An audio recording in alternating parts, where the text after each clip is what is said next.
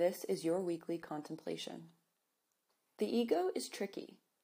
It loves to convince us that our way of thinking is the only right way and that we can control nearly every aspect of our lives. This type of thinking often leads to disappointment and self induced suffering. The reality is, much of life is out of our control. How we respond to the circumstances of life, however, is fully within our control. Though the ego will encourage us to perceive life in one particular way, it's up to us how we welcome what life has to offer. This week, I invite you to notice your perceptions of life. Is there an undue influence of the ego at work? Or are you truly welcoming everything just as it is? I'm Alexis, and this is your weekly contemplation.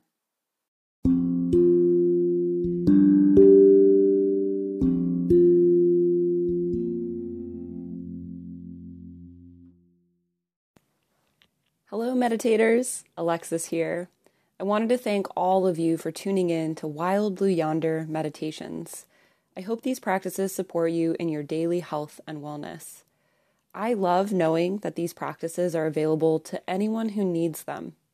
But if you're so inclined, consider becoming a monthly patron of Wild Blue Yonder Meditations.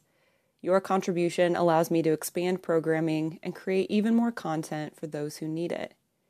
And when you donate $10 or more a month, you can make direct requests to me for meditation topics. Just sign up to be a patron and then send me an email at wifeinthewildblueyonder at gmail.com. Thanks again for your support, and I look forward to meditating with you again.